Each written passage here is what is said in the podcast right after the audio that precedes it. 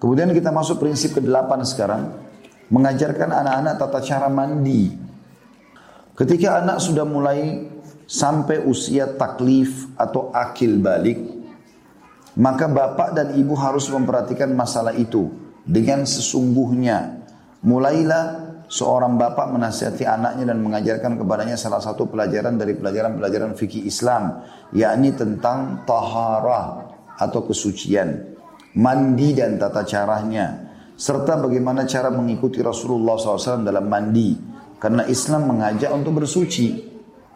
Dari Ummul Mukminin Aisyah radhiyallahu anha bahwa Nabi SAW apabila beliau mandi karena junub, beliau memulai dengan mencuci kedua tangan beliau. Lalu berwudu seperti wudu ketika hendak sholat, lalu memasukkan jari-jari beliau ke dalam bejana, kemudian beliau menyela-nyela pangkal-pangkal rambutnya, lalu beliau menuangkan tiga gayung air ke kepala beliau, dengan kedua tangan beliau lalu beliau menuangkan air ke seluruh kulitnya. Hadis ini riwayat Bukhari nomor 248, 262 dan 272. Imam Muslim 316.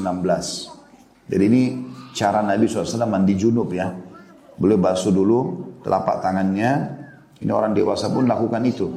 Kemudian mencuci kemaluan kalau dalam kondisi junub sampai bersih. Setelah itu uduk seperti uduk sholat. Baru kemudian mengambil air. Kalau kita sekarang kalau tidak ada bejana atau sudah tidak pakai ember atau bak di rumah. Kita pakai keran, kerannya dijalankan, airnya jangan terlalu kencang supaya tidak mubazir dibasahi ujung-ujung jari kita lalu dipegang sisi pangkal kepambut ya sisi kanan sampai terasa kayak air itu menyentuh kulit kepala lalu kemudian siram tiga gayung di sebelah kanan lalu seluruh seluruh tubuh setelah itu dan ini cara mandi seperti ini harus kita hafal di luar kepala karena memang cara mandi junub baik yang sudah menikah ataupun yang belum menikah. Yang sudah menikah tentu lebih pantas untuk mempelajarinya. Jadi bukan cuma sekedar nyalain shower lalu mandi. Sayang, boleh saja itu sudah menutupinya, yang penting dia sudah mandi. Tapi menggunakan tata cara ini adalah sunnah Nabi SAW. Sudah mandi dapat pahala gitu kan. Sudah seger dapat pahala, kenapa nggak dilakukan? Dan kita harus, di sini yang kita tarik ya kepada anak-anak adalah membiasakan mereka bersih. Ya. Itu harus dimulai dari diri kita ya. Kalau dasarnya ibu bapaknya malas mandi ya susah gitu kan. Ya. Dia malas sikat gigi ya susah gitu kan. Bagaimana dia mau didik anaknya. Dan dari kecil anak-anak harus dibiasakan, ya, diajarkan mereka sikat gigi ya, pada saat bangun tidur, mereka pada saat mau tidur, ya di siang hari misalnya habis makan dan segala macam mereka sikat gigi. Dan itu sunnah Nabi SAW bersiwak ya.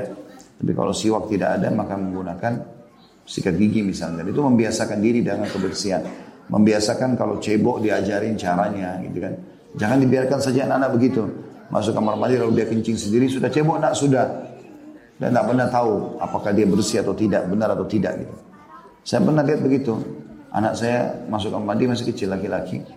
Kemudian dia masuk, lalu saya lagi duduk ngobrol sama istri dan saya dia bilang, "Berarti mau kencing." Baik, saya tadinya mau tahu sudah dididik belum sama istri saya gitu. Lalu saya tanya, istri saya kenapa nggak temanin kamar mandi?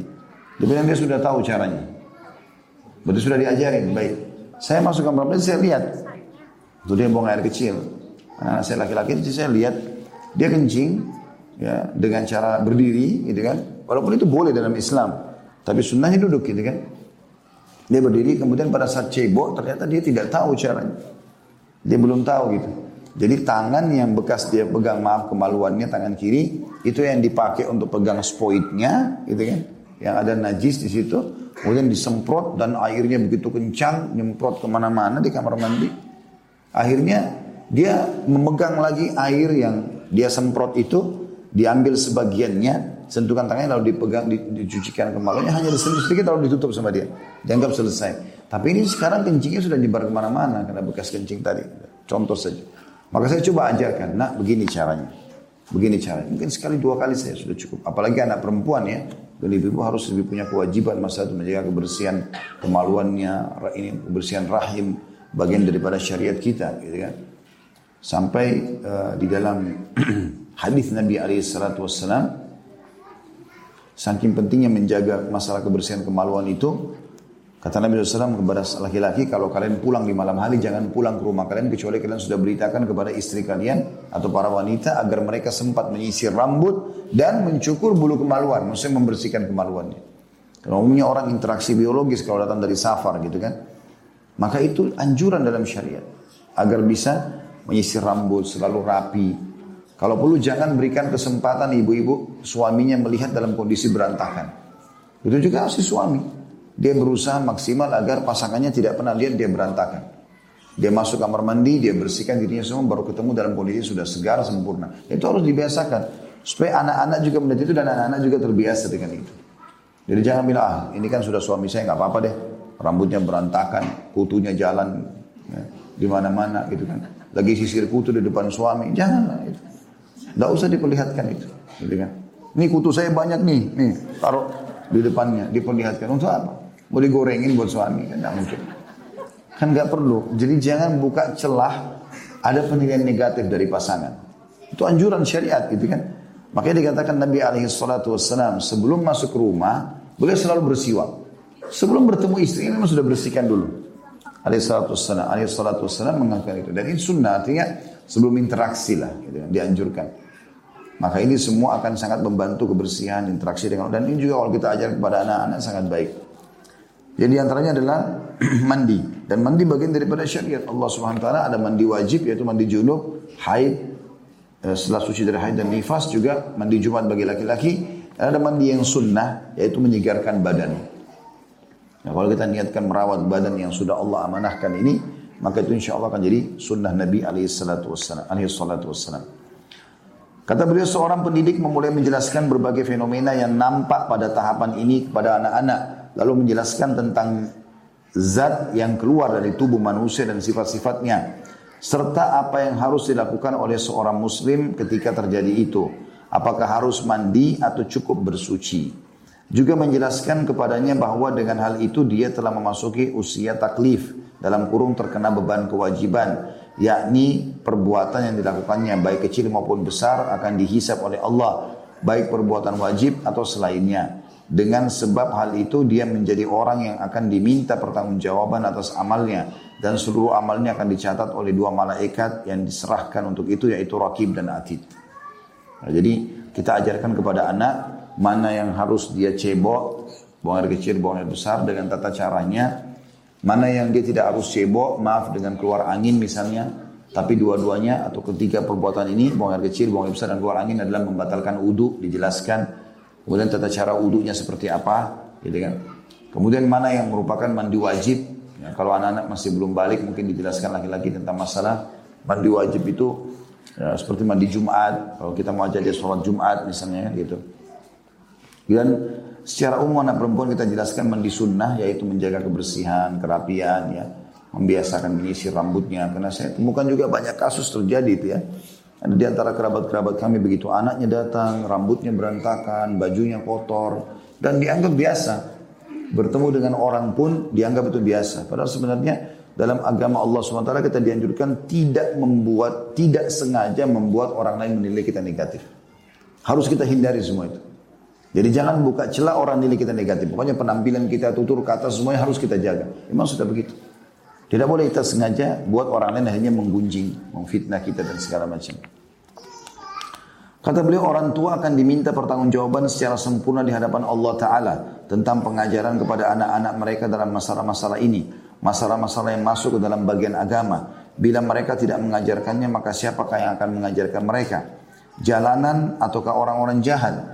Ataukah berita-berita dan majalah-majalah murahan? Masing-masing kita adalah pemimpin dan akan diminta pertanggungjawaban terhadap yang dipimpinnya.